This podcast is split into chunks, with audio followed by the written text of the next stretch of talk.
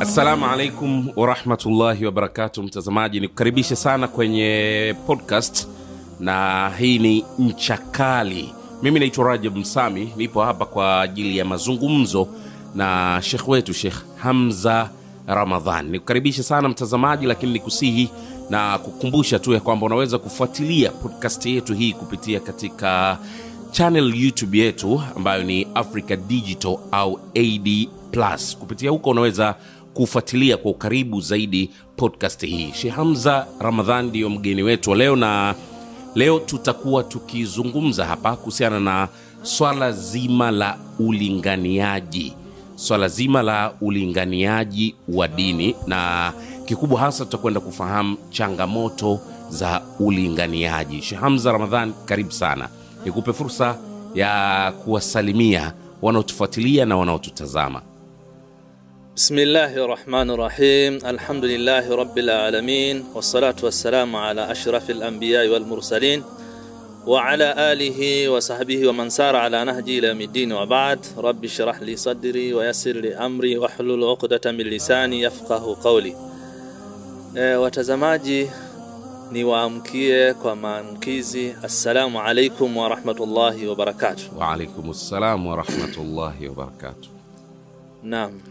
Naam shekh hamza tuko kwa ajili ya kuzungumza mambo kadhaa kuhusiana na swala zima la ulinganiaji. Bismillah. Ulinganiaji wa dini. La, labda kuna mtu ambaye pengine msamiati huu ulinganiaji si msamiati ambao amekuwa akiusikia mara kwa mara masikioni mwake.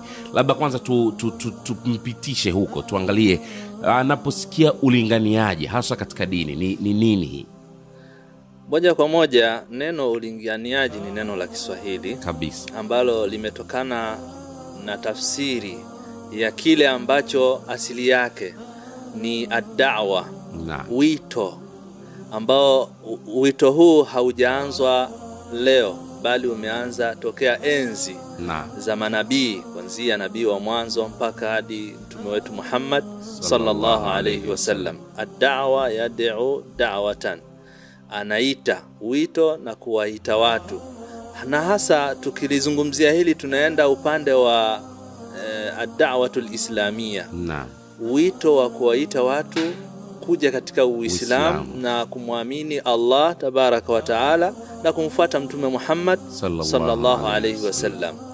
Na hili ame, ameanza kulisema Allah tabaraka wa taala pale alivyomwambia Mtume Muhammad, ya ayuha lmuzammil qum faandhir wa rabbaka fakabbir wa thiyabaka fatahhir, ewe uliojifunika nguo, hebu simama, inuka, qum faandhir, simama na uonye wa rabbaka fakabbir, na mula wako umtukuze, wa thiyabaka fatahhir, na mavazi yako uyatakase na uyasafishe.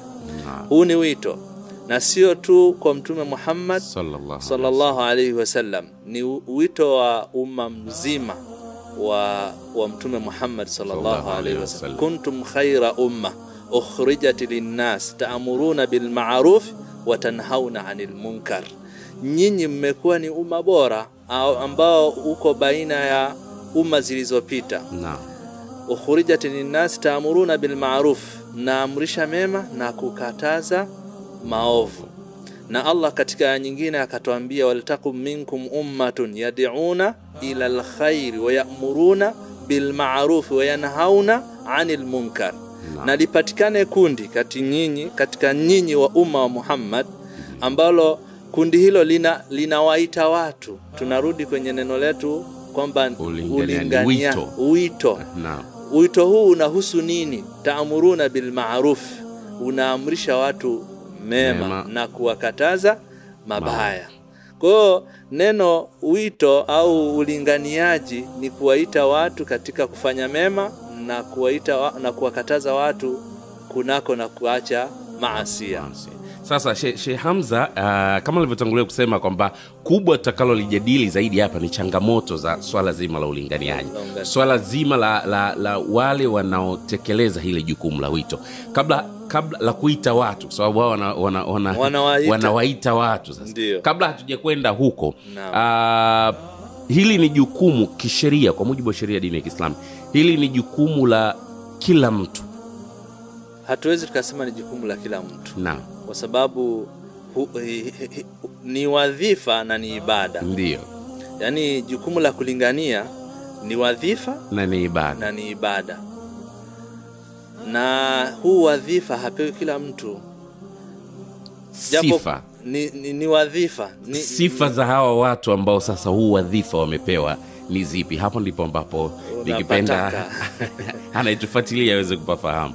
E, sifa za hawa watu kwanza wanasifika kwa kuwa na elimu. Na kwa sababu hawezi kulingania isipokuwa awe na sifa yeah, ambayo ya kulingania. Mm, kama alivyosema Allah tabaraka wa taala eh, kuwa- kuwaamrisha watu katika Qur'ani amesema Allah kwamba nalitoke kundi ambalo kundi hilo litaenda kujielimisha.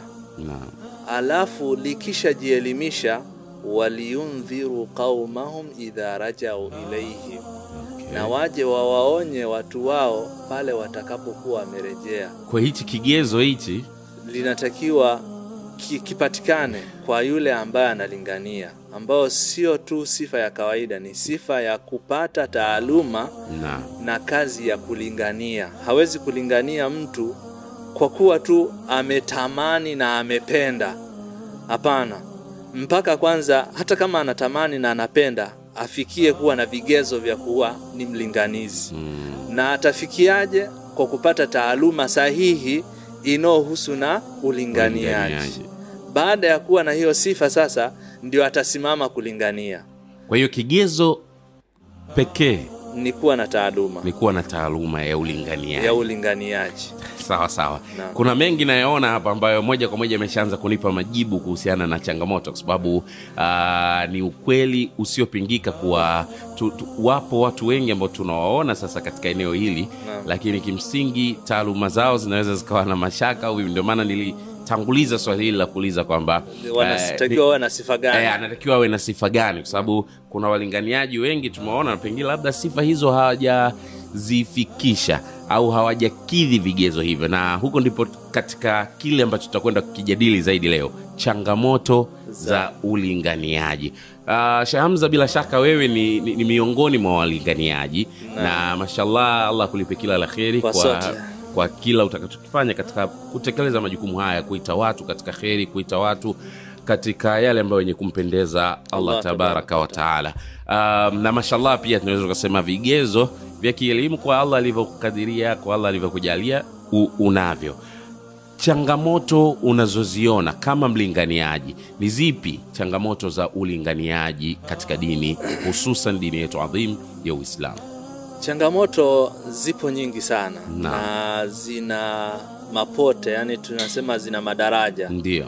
Na miongoni mwa changamoto labda nianze na hii ya kwanza ya taaluma ambayo inaweza ikawa ni ni sosi au inaweza ikawa ni sababu ime, imetamalaki katika sehemu kubwa yani imeshika sehemu, sehemu kubwa, kubwa zipo ambazo ni, ta, ni changamoto lakini zinazo eh, suluhisho la haraka Mm, kuliko hii- hii- kuliko hii- hii ya taaluma. Mm, swala la changamoto kwa walinganizi ya kwanza kubwa ni taaluma. Na, na ninaposema taaluma tuna tunazingatia kwamba huyu mtu anafanya kazi gani na analingania kwa kiasi gani.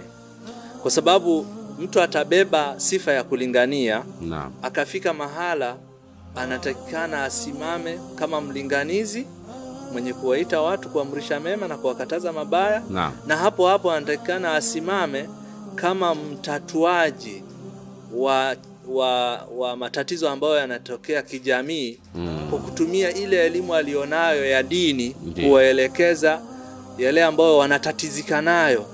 Sasa kama hajawa na elimu sahihi, anaweza aka- akawaelimisha kulingana na upeo wake ulipoishia lakini kumbe ilikuwa tatue kumbe yeye anakuwa ni pia ni tatizo. katika akawa chachu pale eh, chachu ya kuongeza tatizo zaidi sasa miongoni mwa changamoto kubwa ambayo tulionayo hasa katika eh, ninaweza nikathubutu kusema East Africa Mm. ni taaluma. Walinganizi wengi hatuna taaluma ya kutosha, kwa sababu na mimi nimo, hatuna taaluma ya, ya kutosha ya kutosha. Na ninaposema taaluma ya kutosha ni, ni ipi mpaka ifike yani mpaka tuseme hii imetosha taaluma ya kutosha. ya kutosha. Eh, eh. namaanisha kwamba huyu mtu ana maarifa ya kukijua kitabu cha Allah, ana maarifa ya kujua uh, hadithi za Mtume sallallahu alaihi wasallam.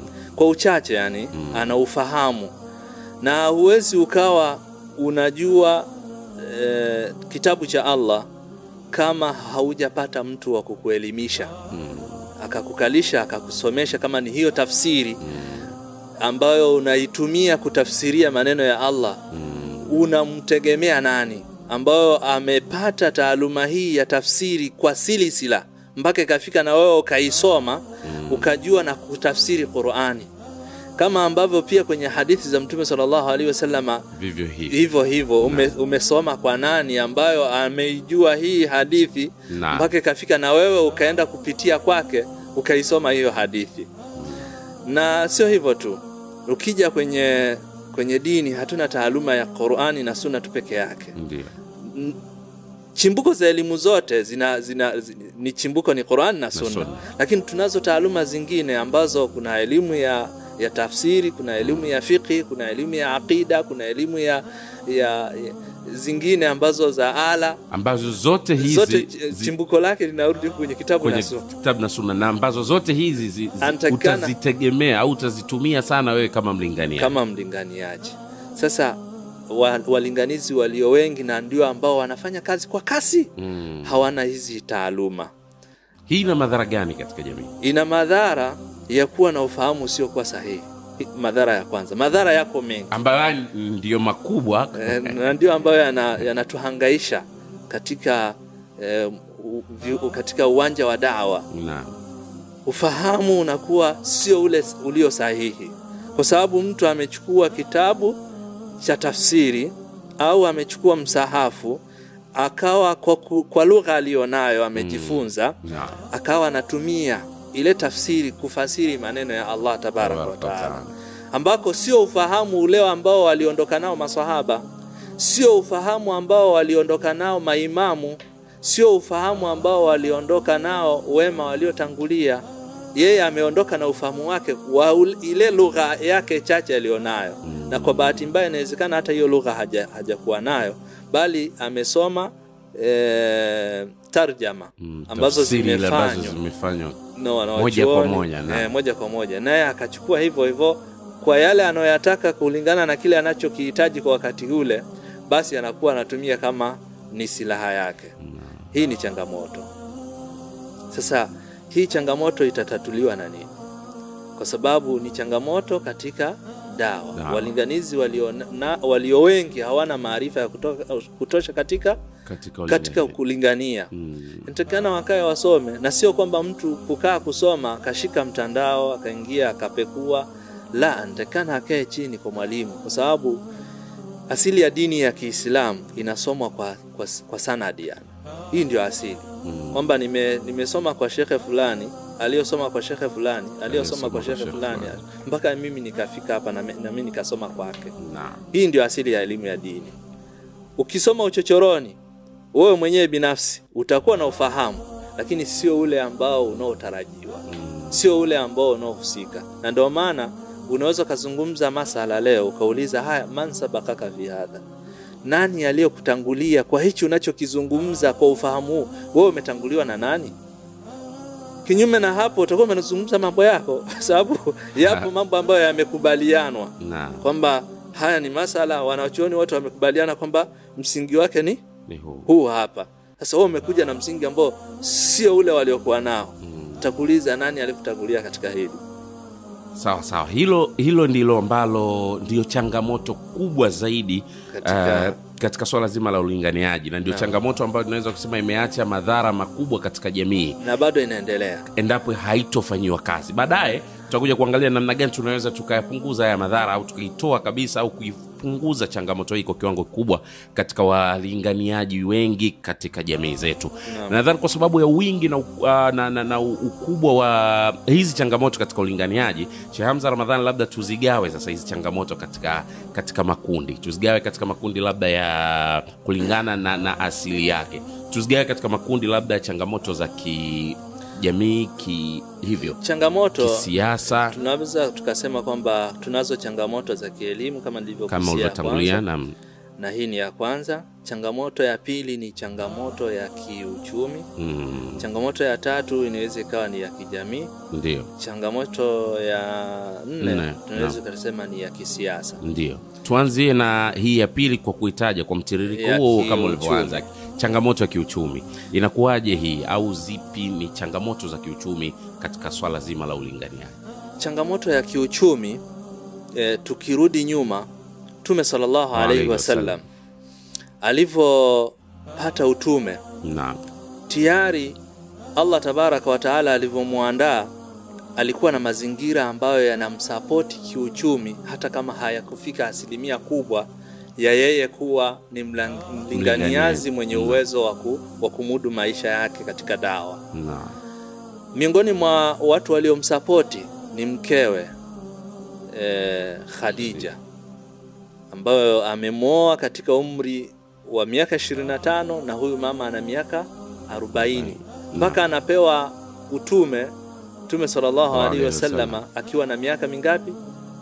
Miaka 40 baadaye tokea 25 manake miaka kumi na tano mbele. miaka 15 mbele. Naam. Huyu mama yuko naye na akawa ndio yeye ni kama e, tuseme kwa lugha ya haraka haraka akawa ni kama katika usimamizi wa mali alizokuwa nazo huyu mama na, akawa ni kama manager. Mm, au juu ya manager. yeye ndio msimamizi mkuu. Na yeye ndio ambayo ana, anaamua na ana, ana, ana kauli ya Eh, kusema ndio au hapana, pamoja na kwamba mwenye, mwenye mali ni huyu mama. Na, na ali, ilitokea kumwamini kwa sababu kwanza ni mume wake. Pili ni, ni mwaminifu. Tatu ni ana uwezo pia wa kuiendesha ile mali. Na. sasa kwa ule uwezo aliokuwa nao huu mama na ilitokea Allah ndio alivyokuwa amekadiria hivyo na ndivyo alivyokuwa ameandaa alikuwa na uwezo wa kimali mbali na hivyo alikuwa na uwezo wa kijamii. Watu waliokuwa wanamzunguka walikuwa ni watu ambao wanaheshimika. Kiasi ambacho kauli yake akiisema kama kuna mtu anataka kumwataki kuna watu pembeni wanahofu kwa kuwepo fulani nikimfanyia baya huyu mimi itakuwa shida kwangu. itakuwa ni shida kwangu. Kwa uwezo wa kiuchumi aliokuwa nao mtume sallallahu alaihi wasallam. mwanzo ilikuwa ni sehemu ya kuwa na uwezo wa kidawa na haikuwa ni changamoto kubwa zaidi. Na lau angekuwa hana chochote basi ingekuwa ni changamoto kubwa sana. Kwa sababu ilikuwa inahitajika atafute kula yake na kunywa yake kwanza ili aweze kupata cha kumwinua aweze kusogea mbele. Katika zama tulizonazo, hii Zama tulizo inakuwa madhara gani? dawa wana walinganizi wengi asilimia kubwa. Mm. kama sio 95 sijafanya sensa na ndio maana na, na, na, na sita kutoa asilimia. La, lakini kwa kwa muono Kwa kwa ile unaona ni zaidi ya asilimia tisini. Eh, zaidi ya asilimia haiwezi kawa chini ya tisini. Haiwezi kuwa na chini ya tisini. Wali- wali- walinganizi walio wengi hali zao ni, ni duni za kimaisha.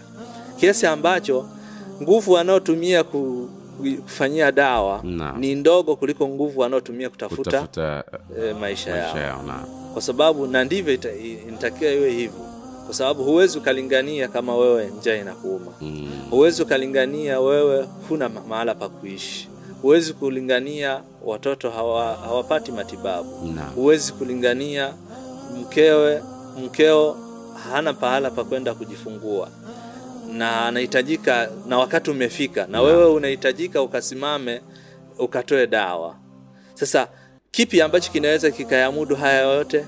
Ni uchumi atakuwa na makazi bora Mm. atakuwa na malezi bora atakuwa na hata vitendea kazi vya dawa pia anatakiwa awe navyo kwa sababu huwezi kuwa dai kama hauna maraje, na hii inarudi kwenye changamoto ya nini Kielimu. ya kielimu. Lakini kwa leo hii pia uchumi nao ni sababu ya kutokuwa na maraje. Zamani ambazo ukirudi katika historia no. kulikuwa na makatib, vi- maktaba Ndiyo. au ma, eh, ni maktaba Maktaba zilikuwepo ambazo zimeandaliwa haswa. Kila msikiti ulikuwa na maktaba, kiasi ambacho dai anafika pale, kila kitu kipo, maraji yote anayoyahitaji anayakuta.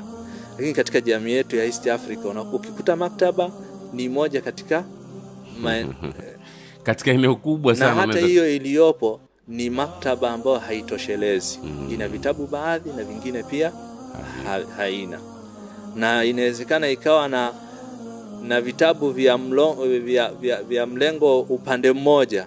Kama ni vya fiqhi, basi unakuta ni viwili vitatu vya madhhabu moja. Kama ni vya tafsiri, basi ni vya mwanachuoni mmoja na sio wanawachuoni ambao wanategemewa. Kwa unakuta ni kwamba changamoto juu ya changamoto. ya changamoto. Lakini kama ni dai, ana uwezo, anaweza kununua vitabu, anaweza kununua chombo kama hichi, akahifadhi vitabu vyote, vya- vyote kwenye maktaba shamila. Naam. ambavyo yeye akihitaji hatohitaji aende ma- library kule mbali, Mm. ni pale pale nyumbani kwake, anafungua anapata maraje na yeye anakuwa na uwezo wa kujisomea. sasa, Sasa huu ni, ni changamoto ya kiuchumi, imeenda mpaka hadi imeathiri katika upande wa nini? Wa- wa, wa, wa, wa elimu, kwa sababu leo hii ukitaka kusoma kujiendeleza baada ya kuwa umerudi nyumbani kwako, inahitaji kuwa uwe na uwezo. Utajiendelezaje na wewe ni maskini? Vio vya juu vinahitaji ulipie au uende, Eh. wewe una familia huku nyuma na, na, una watoto wana- na wanakutegemea. pengine hapo inaweza likawa ni jambo la tatu, kwa sababu ukiangalia una utakuwa na jukumu la kwanza la kuendelea kufanya ulinganizi. Swala la pili, lazima uhakikishe maisha yanaendelea. Maisha yanaendelea. Jambo la tatu pia lazima uingie gharama kiasi kwa ajili ya kujiongeza Kuji- kielimu. kujiendeleza, Kwa hiyo kweli inakuwa ni changamoto changamoto. changamoto juu ya changamoto. Bila shaka changamoto zote hizi zinazozitaja zina zina madhara Zina madhara. zina madhara katika jamii kwa namna yenyewe ya walinganizi wanavyofanya kazi zao, lakini pia kwa jamii katika kile ambacho itakuwa inapokea kutoka kwa hawa walinganizi. Zote hizi tutakwenda kuziangalia baadaye tukipata muda na muda wetu ukiruhusu, tutakwenda kuziangalia. Twende katika kundi lingine la changamoto, ukitoka katika hii ya kiuchumi. ya kiuchumi, tumesema ya kijamii. Naam, Jamii inayotuzunguka walinganizi, sura iliyokuwepo mwanzo na baadhi ya nchi za Kiislamu ambazo zina uwezo, walinganizi wanasimamiwa. Lakini jamii tulionayo East Africa ime, Mm. imepokea fikra lakini haijapokea uhalisia kwamba Una- walinganizi ha- hapa- wanasimamiwa. hapa unamaanisha nini? Namaanisha hivi, jamii inawaona wana, walinganizi, kila anayelingania kwamba ana msimamizi, Ah, hata familia yake. mm. Dai akienda msikitini wanajua anaenda kazini. Eh. Familia ina, inaashumu kwamba Baba baba, ameenda kazini. kazini, na kule anakoenda anafanya dawa, lakini anaposhwa, anapokea Naam. na nao wanaomsimamia katika hii dawa. Kwa hiyo sisi maisha yetu yanao msimamizi ambao ana uwezo wa kuendesha familia yetu, Naam. na sio hao tu, mke na, na watoto, Ndugu. ndugu, baba, mama, kaka na wote ambao wanamzunguka huyu mlinganizi, wanamchukulia kama ni mtu ambayo kiuwezo ameshasogea kwa sababu tayari yeye katika jamii ni kiongozi. Mm. Kumbe ilitakikana huyu mtu asapotiwe, lakini wao ndo wanamtegemea awasapoti. Sasa e, changamoto ya kijamii ambao walionayo walinganizi kuchukuliwa na jamii kama wao tayari katika maisha wana uwezo, na ile hali si kweli. Sasa ukishakuja katika upande huu wa changamoto, huyu mlinganizi anayechukuliwa kiasi hichi, hata ikhlasi hatakuwa nayo, kwa sababu hafanyi dawa kwa ajili ya Allah ambayo analiinua neno la Allah, bali anafanya, aka, anafanya dawa kama kazi yake ambayo ni ajira yake. Mm. kiasi ambacho hat, asipopata kama kuna sehemu ameahidiwa itakuwa shida itakuwa ni shida kwa sababu moyo na manunguniko moyo na manunguniko ile ikhlasi atakayokuwa nayo aliyotakiwa awe nayo Haitokuwepo. haitokuwepo sababu tayari yeye jamii yake inamtegemea na inamtegemea kwa kutizama kwamba yeye ana msikiti Mm. yeye ana madrasa Mm. yeye ni mwalimu yeye ni shekhe yeye ni didai Mm, sasa hili katika jamii lilitakiwa liondoke kwamba dawa au kazi ya ulinganizi sio ajira bali kazi ya ulinganizi ni ibada ambayo ibada hii ni kama ibada ya swala tano. Wewe uliokuwa umewajibishwa na Allah kuswali swala tano na huyu dai naye kawajibishwa na Allah kusimama kuwalingania watu. kwa hiyo haihitaji yeye asimamiwe awe ni nani? Awe analipwa nini? Mshahara. mshahara sasa ata- ataachaje kusimamiwa na yeye hali yake ya kimaisha? Haiko hivyo? Gumu akae akatafute maisha ili aje baadaye aje alinganie au aendelee kulingania na huku maisha yana- yanadorora? Mm. kipi akifanya kati ya hivi vyote sasa tunarudi jamii iliyopo inam, inamtizamaje? Inamchukuliaje inamchukuliaje? jamii inamchukulia yeye yuko kwenye ajira tayari pale na wao wanatamani lau wangekuwa sehemu yake. Mm. kwa sababu ikiwa wana, wanaona kwamba wana- wanahitaji wasapotiwe na yeye sio kwamba wao wamsapoti yeye wanatamani wawe lau mimi ningekuwa kama yeye. Na maisha yangu yangekuwa ni mazuri. Hii hi, hi, hi dhana ya jamii kwa huyu mlinganizi kwa huyu mlinganiaji. Sheikh Hamza unadhani imet, imetokana na nini? Kwani jamii ina, inamtizama mlinganiaji katika katika sura hiyo? Kama- labda kuna, kuna, kuna mazingira ambayo awali yalikuwepo yakatengeneza hii dhana kwamba jamii ikaona kwamba huyu anachokifanya anapata anawaangalizi, anawasimamizi, au ni dhana ambayo imeibuka tu katika vichwa vya vya- kama unakumbuka naam. mwanzo nilivyoanza kuizungumzia hii changamoto nilisema nchi zilizoendelea kiislamu zilikuwa zinawasapoti walinganizi. Wa nchi zao au hata nje nchi na walikuwa na wasapoti mpaka hata, hata nchi zetu. Ndio. Ilikuwa inatokea jumuiyati taasisi zinakuwa zinaletewa misaada mfano naam eh, zinakuwa zina sapoti kidogo sio kikubwa. Mm. na kile kidogo kinaonekana kama ni Ni kikubwa. sasa ile sura iliyokuwepo mwanzo baada ya hivi vitu kuondoka imebakia katika vichwa vya watu. Watu wanajua mambo bado yako vile vile. Mambo yako vile vile. Ukienda kusoma nchi za nje ukirudi basi wewe unarudi na nani yako na ajira yako moja kwa moja. Naam. kiasi ambacho wewe hautofikiria kula wala kunywa wala kuvaa wala hutofikiria makazi. Wewe utakachokuwa unachokifanya ni kulingania Ngania kwa kwenda mbele. Sasa hivi vitu vyote wewe unapata. Hivi vitu vyote unapata kwa sababu una, una mshahara wako wa, mwisho wa mwezi au kwa baada ya muda fulani. Kumbe hicho kitu kilishaondoka siku nyingi. Unaona? Hicho kitu kimeshaondoka siku nyingi. siku nyingi na hakipo. Sasa hawa walinganizi wanaishije? Na jamii yao? Na ile hali jamii inawachukulia kwamba wao wako vizuri wako kiuchumi vizuri kiuchumi. walitakikana wawasapoti wawachukulie kwamba ah, katika maisha yetu tutenge ki, sehemu fulani kwa ajili ya walinganizi. Hicho kitu hakipo. Na kama kipo basi kiko asilimia moja katika asilimia mia moja.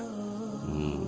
hii ni changamoto katika ulinganiaji. Ulinganiaji. Ambayo kimsingi ndiyo changamoto ya kijamii. Ya kijamii. maanake ni changamoto ambayo ime, ime, ime, inaathiri uh, inamuathiri mlinganiaji na inaathiri na ulinganiaji inaathiri ulinganiaji kiujumla wake na pia inaathiri jamii yenyewe kwa sababu inaweza jamii itakachokipokea kutoka kwa huyu mlinganiaji kwa vyote kitakuwa kimeathirika kutokana na hii changamoto ambayo ni ile namna tu ambavyo jamii inamchukulia uh, huyu mlinganiaji. Baadaye tutakuja kuangalia shekhe na unaweza ukatoa uh, unavyoona au ukashauri ni namna gani tunaweza tukabadilisha huu mtazamo wa jamii kwa hawa walinganiaji tuende katika eneo ambalo limekuwa ni eneo gumu kidogo na ningependa tupite tu- tu- tupite tu kimtazamo wake na kiuhalisia. Tusilichambue sana kwa sababu ya uhalisia wake. No. tuende katika changamoto ya mwisho ambayo kimsingi ni changamoto ya, ya, ya, ya kisiasa uh, twende moja kwa moja tuangalie hali ilivyo moja kwa moja changamoto ambazo uh, makundi makubwa au kundi kubwa kwa upana wake katika walinganiaji wa dini ya Kiislamu wanaweza wakakutana na changamoto gani au changamoto gani ambazo wanakutana nazo katika muktadha huu wa kisiasa? Hii changamoto sio ya East Africa peke yake, ni changamoto ya dunia nzima na haijaanza leo, ni ya milele. Mm. Yaani dai yoyote atakapoanza kulingania, Naam. ukirudi hata ki, ki wote walikuwa wanatuhumiwa, huyu anataka ukubwa, huyu anataka awe ni mfalme, huyu anataka Awe atuweke kiongozi. atu, kiongozi Mm. atuweke chini Naam. wametuhumiwa wengi kuanzia Nuhu alaihi salam mpaka akina Saleh mpaka akina nani mpaka Mtume Muhammad Sallallahu sallallahu alaihi wasallam. Musa alaihi salam anaenda kwa Firaun. Firaun anaona huyu anataka kuja kunitolea nini ufalme wangu, kumbe akaja kumwambia tu amwabudie mola wake hajaja na, na haja ya ufalme wake. Unaona, sasa hivi vitu kama hivi ndio ambavyo vilitengeneza nichukue tu eh, kipindi changu yani cha umri wangu nizungumzie yaliyotokea kwenye umri wa miaka hii ambao tuna akili timamu. Ndio. Jamii mwanzo ilikuwa nchi zilizoendelea kama nilivyotangulia kusema. Kiislamu zilikuwa zinasapoti madoati maeneo mbalimbali mpaka hadi huku kwetu. Siasa imekuja kutizama hili la kulingania kwa sura nyingine, kwa matukio yaliyojitokeza yaliyokuwa mabaya yakanasibishwa na walinganizi, Mm. wakafuta hiyo hali ya, ku, ya kusapoti nah. ikawa hakuna uhuru wa, wa kidawa dai kuzungumza kwa vile mtizamo wake ulivyo au anavyoonelea, mpaka mahala ikafika watu wa, wa, wakawa hawana, hawana, hawana amani. Ndio. Lakini ikafika mahala pia kukawa na uhuru wa mtu kutoa rai yake, unaona, Mm. kiasi cha kuongea anavyotaka kwenye mitandao ya kijamii kwenye misikiti, kila mtu kwenye sehemu yake anaongea anavyotaka.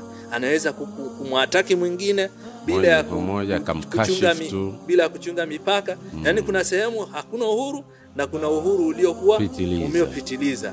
Hii siasa iliyopo ya ku, ya kuweka sehemu yani kuweka dawa ikawa kiasi hichi ni, ni, ni changamoto tayari, kwa sababu anaweza akazungumza mtu hana hana hana nafasi ya kuongea, lakini maneno yake yakaenda mbali zaidi kuliko yule ambayo ana nafasi ambayo alistahiki aongee Okay. kwa sababu ya uhuru wa nini wa, wa, wa, wa watu kuachiwa kuongea wanavyotaka na kule ku, kule ku, ku, kupata kubanwa kisiasa imekuwa imewazuia wale ambao wana uwezo wa kuongea Mm. kuongea kwa namna ambayo inastahiki au kujitosa wakaongea mpaka ili waweze kuyaondosha yale ambayo yanaweza yakajitokeza katika jamii. Kwa hiyo kumekuwa na, na yani kusita fulani, na hili liko wazi.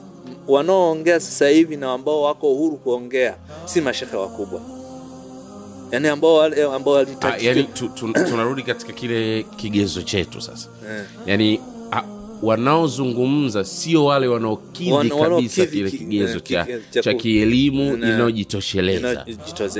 jitosheleza na ambayo ilistahiki wao ndio wazungumze. Mm. wako kimya. Kwa nini wako kimya? Kuna miba ambayo ilishawachoma. Sasa wamefanya wamekuwa kama vile wanauoga mm, wanahofu wana ibidi tu wakae kimya. Na wanaozungumza kinyume sasa imekuwa kinyume chake. Wale ambao hawastahiki kuongea hawastahiki kutoka e, wazi ndio ambao wako mbele na ndio ambao wana, wanaongea zaidi. Sawa sawa. Sheikh Hamza Ramadhan uh, la kumalizia katika eneo hilo kabla hatujaenda kuangalia uh, na kutizama sasa uh, madhara ambayo jamii inaweza ikayapata kutokana na kuwepo kwa hizi changamoto zote na kuangalia nini kifanyike ili angalau tuweze kuzipunguza hizi changamoto au kuzifuta kabisa. Twende hapo hapo katika changamoto za kisiasa haya maamuzi mengi au hizi changamoto za kisiasa ambazo zimekuwa zikitokea au zikiwakuta walinganizi lakini hazijatoka tu moja kwa moja. Aa, ni ama kumekuwa na mambo ambayo pia yaliweza kufanywa na hawa hawa walinganiaji au watu kama wanaojinasibisha na ulinganiaji. Hatuwezi kusema hivyo kwa sababu pia kuna changamoto nyingine Yeah. ya, ya kutokuwa na udhibiti au kutokuwa kutambua. Ndio maana msingi wa swali langu la mwanzo kabisa kukuuliza kwamba uh, kisheria hili ni jukumu la kila mtu kufanya watu au kuna fulani. watu fulani, kwa sababu hata sasa hivi hata katika jamii zetu tukitazama, nikwambia Sheikh Hamza, kuna taratibu gani za mtu kujirasimisha au kuna taratibu gani za kwamba ukiwa mlinganiaji kwamba utatambulika au na kitu utafanyaje gani? na kitu gani? Nadhani hii ni changamoto nyingine ambayo Ni- tunayo ni changamoto kubwa kwa sababu ilitakikana e, swala la ulinganiaji unajua ni, ni jukumu la kijamii kabisa. ambalo limebeba muhimili mkubwa yaani ka, katika jamii kama hamna walinganizi basi jamii hiyo imeshafanya nini Imeshapotea. imeshaharibika Na, na hili liko kwenye hadithi ya mtume sallallahu alaihi wasallam lau watu wamepanda kwenye safina moja Naam. pakatokea mtu mmoja ambayo wa, eh, wa, wa, wa, wa, wa ngazi ya juu wanataka kutoboa eh, sehemu ya chini ili wapate maji. Hawa wasipowazuia kutakuwa na nini? Ah, Kuta- tutaangamia Mm. jamii nzima. Mm, sasa swala la kulingania sio swala la, la mtu fulani bali ni swala la kijamii. Litakiana liwekwe hili kama ingekuwa ni kitu yani pawe na serikali ya kusimamia hili jambo. Mm, sasa hatu, hatuna hiyo serikali. Palitakikana pewe na jopo ya kusimamia. La kusimamia dawa ya ki nchi nzima. Mm, kwamba kauli yao bwana mfumo wetu wa dawa uko utakuwa hivi. hivi. Yani huu Eh. huu utakuwa ni umoja wenyewe wa wale walinganiaji tukiangalia makundi mengi yaliyofanikiwa ya kada mbalimbali iwe ni fani mbalimbali wengi unakuta wana umoja wao au wana jopo lao ambalo linaweza likafanya udhibiti. Linaweza likajipa mamlaka ya kusema sisi kila mlinganiaji tutamtambua kwa kumsajili kama mwanachama wetu. kwa, kwa, kwa, kwa mfumo huu. Kwa taratibu hizi ambapo Eh. tunaweza tukatoa mfano. Kwa mfano wa watu wa taaluma ya uhasibu. Wanayo bodi ya uhasibu ambayo inawaongoza. ambayo inawaongoza ambayo ita, inawapa leseni za kuwatambua. Mahasibu Ma- hawa ni wahasibu ambaye ametambuliwa na bodi. Hata akienda sehemu bwana nataka ufanyie kazi ya wahasibu ana kibali chake. ana kibali chake. Hali kadhalika kwa wanasheria. Nao wana vibali wana, hii ipo imekuwa katika kada mbalimbali ina utaratibu wake. kwa hiyo kwenye kada eh, nyeti katika jamii kada Ya kama dawa. hii ya dawa ilitakikana iwe ni kama ni kitu iwe na wizara ambayo inawasimamia kutokea juu hadi chini na kutokea chini hadi hadi juu. hadi juu. Hii wizara inafanya kazi gani? Inaweza ikadhibiti hata mazungumzo ya mzungumzaji. Kiasi ambacho huyu kazungumza hivi haya maneno hayako katika mfumo mzuri. Ambayo ikadhibiti kwa maslahi mapana. mas, maslahi mapana ya jamii kwa sababu ni muhimili mzima Mm. wa kuamrisha mema na kukataza maovu. Na kama ilivyo leo hii tukirudi katika serikali yetu tunayo eh, nini hii wanaita ya kushughulikia maswala ya sanaa. Naam. Baraza kuu baraza la, la, la, la, la sanaa. Naam. Hili baraza lina linapembua lina hata hata yale yanayosemwa na hawa wasanii. Naam naam. Japokuwa mimi naitakidi kwamba hawayapembui kiasi kinachostahiki. Naam. Sasa kwenye dawa naye ilitakikana pawe na kitu kama hichi ambacho kita mtu akijitokeza mbele kutoa dawa wanapembua na wana, wanayachunguza. Aliyeyazungumza yana, yako, yako kwenye mstari? Na mtu akifanya akiwa dai akiwa akienda kinyume na hivyo na wao anakuwa na tahadhari kwanza wakati anafanya shughuli yake. Anajua heywa. kabisa hapa anatazamwa itapima na, kuna mamlaka inayo ambayo mimi niko chini yake. Inayonisimamia kwamba kwa hichi ninachokifanya nakifanya kwa, kwa taratibu fulani na hili lingesa, lingesaidia hata pasingekuwa na watu wenye maneno ya, ku, ya kuhatarisha amani wala pasingekuwa na maneno ya kukashifu wengine kuwakashifu watu fulani wala pasingekuwa na kuwataki mwingine na mwataki fulani. Yaani kungekuwa na nidhamu nzuri kiasi ambacho dawa ingepita katika mfumo wake na mtu anaangaliwa ana vigezo au hana.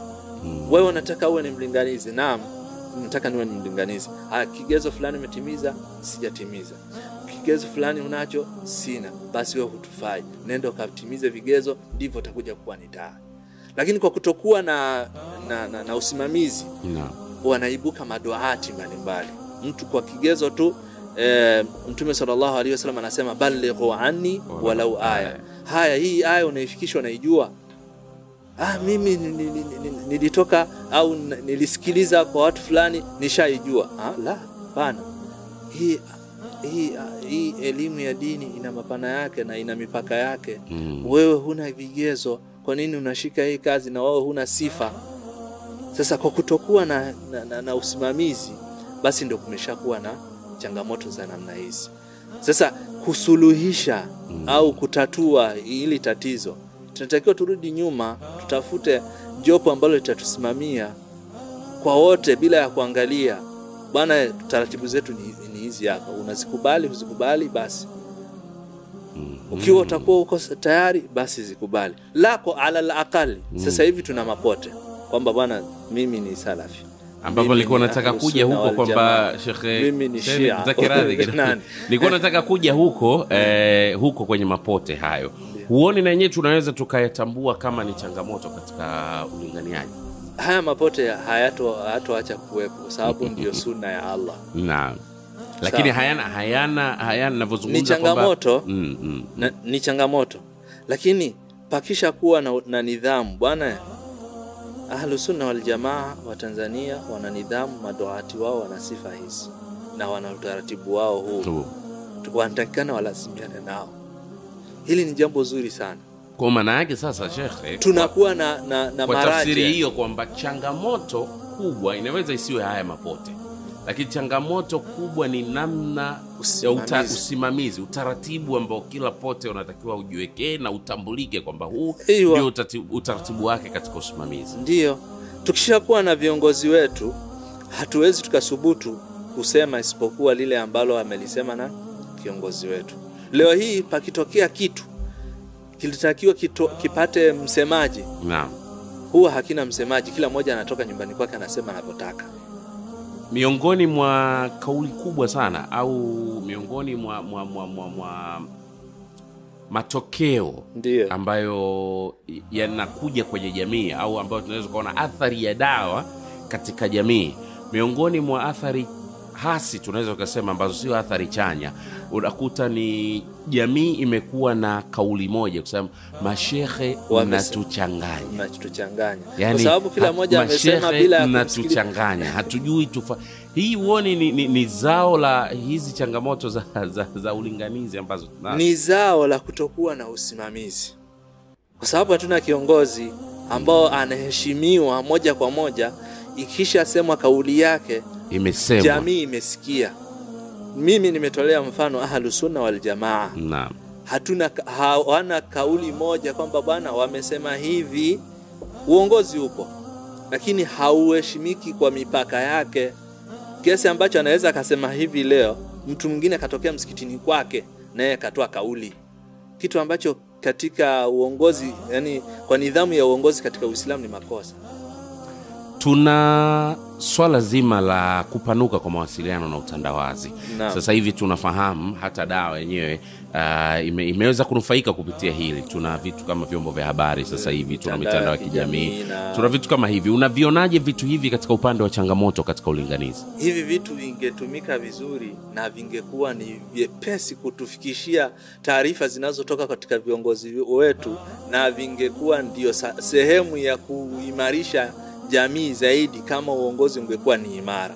Kwa kukosekana uongozi imara, hata vyenyewe pia vimekuwa ni changamoto, mm, kwa sababu yani asili inarudi pale pale kwamba hatuna hatuna kichwa. Mm, kwao tunaenda tu kama mimi nikiamka nyumbani kwangu nimeona kuna jambo fulani talizungumza kulingana na mimi ninavyoona. Mm. na mwingine naye hivyo hivyo na mwingine naye kule vile vile na mwingine naye unakuta kuna kauli zinagongana kwa pamoja inakuja kutoka ya kiongozi tayari mambo yasha- yashaharibika.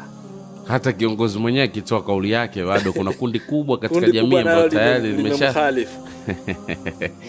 sawa sawa. Sheikh eh, Hamza Ramadhan nimefurahi nime, nime kujumuika pamoja na tume bila shaka changamoto nyingi tumesusia hizi kubwa tumezigusia hizi kubwa ambazo moja kwa moja tunaona upana wa madhara yake katika Jamii. katika jamii twende sasa uh, katika kuangalia jamii imeathirika kiasi gani kutokana na hizi changamoto za ulinganizi Jamii imeathirika kiasi kikubwa. E, kwanza ni kuto kupata dawa iliyo sahihi. Hiyo ni athari ya kwanza, na kwa sababu panapokosekana walinganizi wenye sifa zilizo zilizotimia ndio ndiyo athari ya, kuku, ya jamii kukosa dawa iliyo sahihi Mm. yaani eh, ma yahdimunahu akbaru mima yabnun na yaani kiasi wanachoharibu ni kikubwa kuliko kile wanachokitengeneza Wanachokitengeneza. katika jamii kwa sababu kwa taaluma yao ndogo ambayo haijakidhi vigezo Mm. ndio wanazidi kuiharibu jamii zaidi bora mtu akabaki akiwa hana maarifa yoyote akiwa mtupu kuliko yule aliyofikishiwa maarifa yasiyo sahihi. Sijui unanielewa hicho kipengele. vizuri sana, kwa sababu gani? Huyu ambao ni mtupu akija kupata kilicho sahihi atakuwa salama. Lakini huyu aliyojazwa matakataka. Kwanza tayari anaamini ana kitu. Ana kitu. Alafu kitu chenyewe sio sahihi. Wewe unakuja na kingine. Unafikiri utamtoaje kwenye hiyo hali aliyokuwa nayo? Tayari utakuwa ni changamoto. Yeye mwenyewe tayari ashajiona anacho wewe unataka umtoe umtolee alichonacho na wakati alikipata kwa mtu kama wewe. Ni jambo gumu sana. Ni jambo gumu. Kwa hiyo hao walinganizi wasiokuwa na sifa ndio wameharibu zaidi kuliko wale kuliko na kutokuwa na walinganizi zaidi. Mm. unaona? Sahii ni athari ya kielimu katika jamii. katika jamii.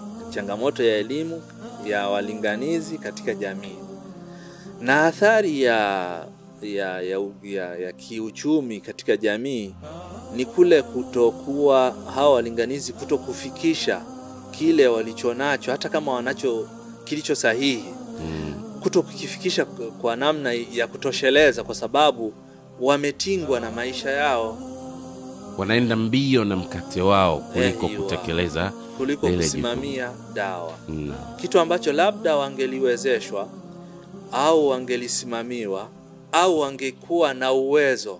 Kwa sababu hakuna e, katika walinganizi waliokuwa na ningeli tungelikuja kwenye elimu pia tungelizungumzia pia hata elimu ya kiuchumi kwa Mm. walinganizi walitakikana wawe nazo. Ili waweze kuwa na namna ku- nyingine ya kuzalisha kipato. E, kwa sababu kitendo cha kutokuwa na elimu ya, ya, ya, ya kiuchumi kwa walinganizi imekuwa ni sababu na ni changamoto kubwa ya maisha yao wao, wao wenyewe, mm.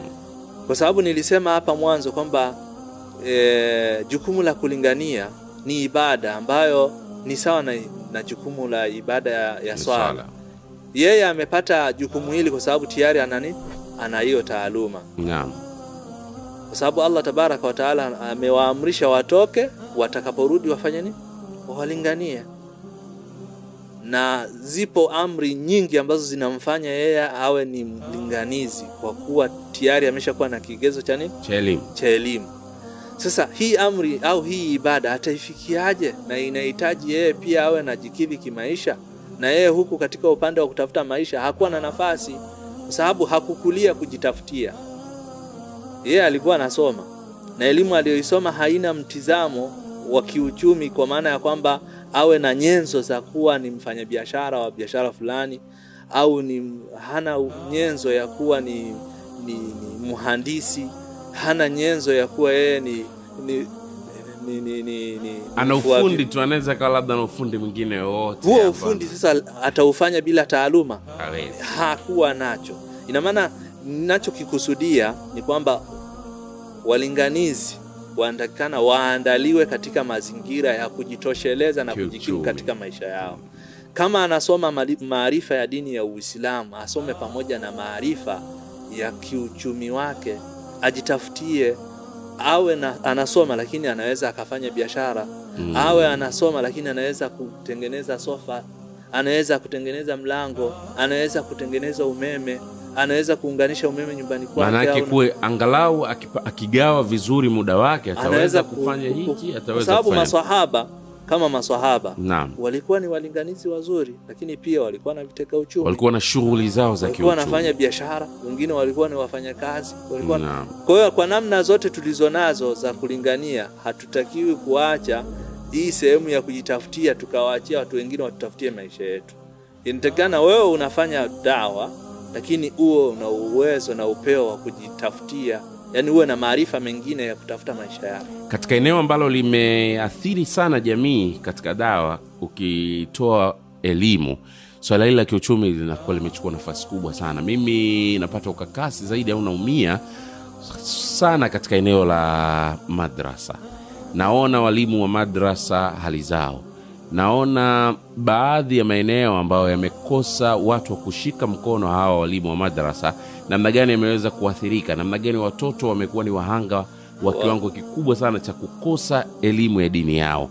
Ama kupata elimu ambayo sio sahihi? Au kupata elimu kwa kiwango kisichostahili? Kwa sababu wakati mwingine ukiamua kufanya tafiti ndogo yapo maeneo ambayo kama yatakuwa hayana zile madrasa ambazo zinapata ufadhili kutoka kwa maeneo mbalimbali ambao au kwa watu mmoja mmoja ambao wameamua kutoa mali zao kuweza kufadhili mambo ya kheri kama hayo unaweza ukakuta kuna madrasa ambazo aa, ni watoto wanafundisha watoto wenzao. Sasa hilo uki, mimi nilizungumzia ulinganizi kwa maana pana, naam. Lakini ukirudi kwenye kufundisha naam. itakuwa ni mzazi wa ajabu sana.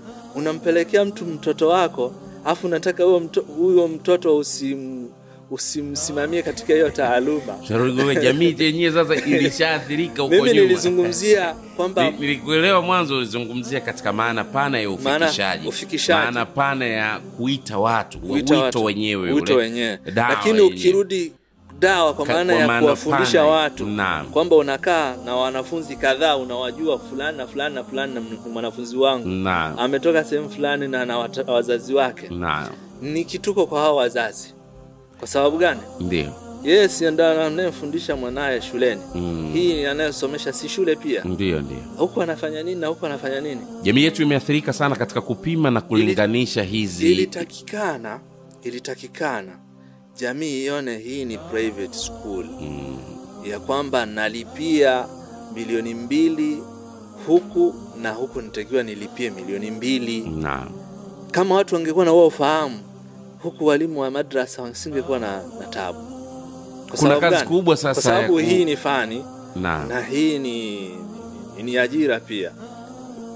Kuna kazi kubwa sana ya kuihamisha Jamii jamii mtazamo wake kutoka katika mtazamo uliopo kwenda katika mtazamo sahihi ambao umeuzungumza. Kwa sababu ukijaribu kufanya tafiti utaweza kuona na ah, watu wote wataacha kuwasomesha watoto wao. kabisa kabisa. Na ukiangalia na ndio maana leo katika jamii zetu uh, kundi la waislamu ni kubwa sana katika jamii zetu.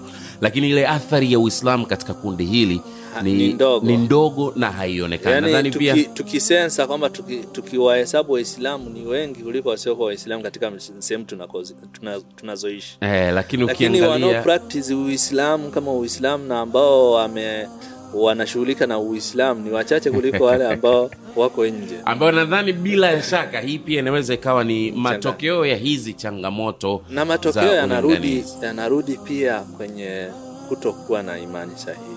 Mm. Kwa sababu gani?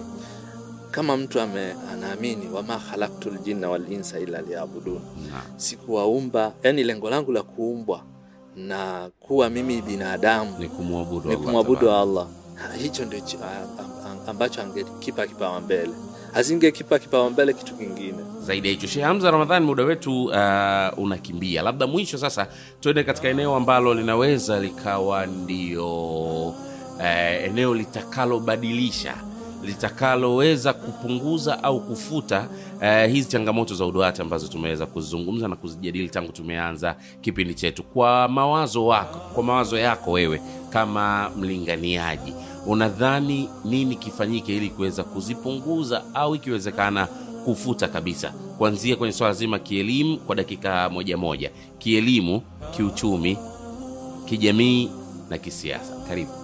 Nikianza na la kwanza, sisi walinganizi elimu tunatakiwa, tunatakiwa tuisome wakati wote, yaani hatuna kikomo katika kusoma, Usomaji. kwa sababu swala la kusoma li, lipo mpaka hadi kufa kwetu. na. Lakini sio hivyo tu, yaani mtu kama anajiona bado hajafika levo ya kuwa ni msomi ambao anajitosheleza, asijihisi kwamba yeye ndio Sheikhul Islam bin mm. kwa maana ya kwamba yeye anajua kila kitu. Ajihisi kwamba yeye ni mdogo na ni mfinyu, azidi kuwa na kiu cha kutafuta kuliko kutoa Mm. kwa sababu eh, madhara yanayopatikana kwa elimu ndogo ni makubwa kuliko faida inayopatikana kwa mtu mwenye elimu ndogo. Kwa hiyo kuliko na ku, madhara yanayopatikana kwa mtu mwenye elimu ndogo ni makubwa kuliko faida inayopatikana kwa mtu mwenye elimu ndogo. Ndogo. Kwa hiyo atakuwa yeye ni, ni mharibifu zaidi kuliko mtengenezaji. sasa atakuwa anaharibu Kwa hiyo elimu yake ndogo ni, ni mharibifu namba moja kuliko yule mtengenezaji, japo kuwa kwenye dhana yake yeye ni mtengenezaji. Sasa ili asijiingine sasa kwenye mtihani, bora afaiti kwenye kusoma zaidi. Hili ni upande wa ki, kielimu kielimu. Tukija katika upande wa kiuchumi, tunatakiwa tu brush zetu na tuzisafishe mtizamo tulionao madohati wengi Mm. japokuwa leo hii leo hii unaweza ukampa mdoati mmoja nakupa hii milioni moja na milioni kumi uwe ni ukafanya biashara zako utakuta kwamba hiyo milioni kumi itaisha na hata hamna biashara atakayofanya kwa sababu hana maarifa yoyote na biashara mm. sasa tunatakiwa tujibadilishe hata kwa kusoma kozi ndogo ndogo kwamba mi nasomea kozi kwa ajili ya idara. Kwa sababu hata taasisi zilizopo zilizo nyingi sio zote. Mm. wanaosimamia hawana maarifa za, za uongozi wa taasisi. Na hii imekuwa ni sababu ya kuporomoka na kuto kufanya vizuri yaani hawajasomea idara. Kiasi gani walivyoharibu hizo taasisi kuliko na wangeziacha bila ya kuwa na taasisi? Sasa bora hata kama unataka kuanzisha taasisi kasomea kozi ya idara. Yaani kila kitu unachotaka kuifanya bora ukisomea kwa sababu utafanya nini? Utatengeneza. Kwa usahihi. Eh, utakifanya kwa kiusahihi. Katika jamii? Katika jamii nikirudi jamii ione kwamba mi nirudi dawa upande wa, wa, wa kufundisha. Kwamba jamii hisi kwamba sisi tumewapa walimu waalimu kazi ya kusomesha. Ni sawa na tulivyowapeleka katika mashule yani ya private. Kwa sababu sekta ya elimu ya dawa elimu ya dini haina msimamizi. Wasimamizi ni sisi wazazi wadau wa, wa, wa taaluma. Na ule mtazamo wa jamii kwa madai unaoeleza wanatakiwa wasafishe hizo akili zao katika huo mtizamo walionao kwamba jukumu la kumsimamia mwalimu ni wewe mzazi uliopeleka mwanao. Sio yeye mwali- sio mwalimu atafute mfadhili wa kumfadhili aje asomeshe. Na waelewe kwamba madai utaratibu ule wa kuwa na fungu haupo. au kuwa na wasimamizi hakuna taasisi inayosimamia madoati na kama zipo ni moja katika asilimia mia moja. Muda wetu unakimbia sana Shekh, tumebakiwa dakika chache sana. Tumalizie katika siasa alafu tuweze kus... kufunga kabisa. Mimi ni usie tu jamii kwa ujumla kwa sababu eh, na hasa mashekhe wakubwa eh, wanasema wanasema hata hudhud aliwahi kwenda kwa suleimani na aka akamwambia bwana mimi nimekujia sehemu ambako wewe hujaifika Mm. nikakuta kwamba kuna mwanamke amefanya nini? Ameongoza jamii na anamwabudu asiyekuwa allah. Sasa nami niwe kama hudhud kwa sababu sina nafasi ya, kum, ya, kum, ya, kum, ya, kum, ya kumwelekeza yoyote. Kwa maana ya viongozi wetu wakubwa watengeneze mfumo wa dawa ambao unaweza ukatengeneza namna moja ambao unaondosha utaondosha madhara yanayopatikana kwa kila mmoja kuwa na kauli. Msikiti fulani unakuwa na kauli yake na amri yake na, Mm. na, na maamuzi yake. Tena kwa jambo la kijamii hiyo ni kosa kubwa. Au kuwa na mfumo wa dawa ambayo ina mipaka yake. Sio kila mtu anajifanyia dawa anavyotaka kwa sababu uharibifu unaopatikana ni mkubwa kuliko faida inayopatikana. Maana kuwe na mamlaka za udhibiti Eh, katika swala na mamlaka katika upande wa dawa. Walinganizi wawe na sifa walinganizi wawe na mipaka wakizungumza kitu fulani iwe na itengenezwe namna ambayo hata kama hawatojimilikisha wao waweze kupata hata nguvu serikalini. Bana sisi mtu atakapovuka hapa sasa hii hayuko katika nafasi yetu. Anatakikana akalishwe chini kama akustopishwa astopishwe, kwa sababu ndio muhimili wa jamii. Yaani dawa ndio muhimili. Dawa ndiyo muhimili wa jamii. Shekh hamza Ramadhani, muda wetu umekwisha. Nikushukuru ni kushukuru sana kwa kuweza kushiriki nasi katika ncha kali. Na ni kushukuru pia mtazamaji na msikilizaji ambaye umeweza kutufuatilia na shekhe hapa tangu tulivyoanza mpaka hapa ambapo tunakwenda kufikia ukomo. Shamza, bila shaka mengi ambayo tumezungumza ndiyo ambayo kweli tunayoyaishi na ndiyo yaliyopo na ndiyo uhalisia katika jamii yetu. Nimefurahi sana kwa mawazo yako na ushauri wako ambao umeotoa kwa viongozi, lakini pia kwa wanajamii kwa ujumla. Tunamwomba Allah aweze kujalia wote ambao wameyasikia hayo waweze kuyafanyia kazi kwa kadiri watakavyojaliwa, lakini pia tukushukuru sana sana sana.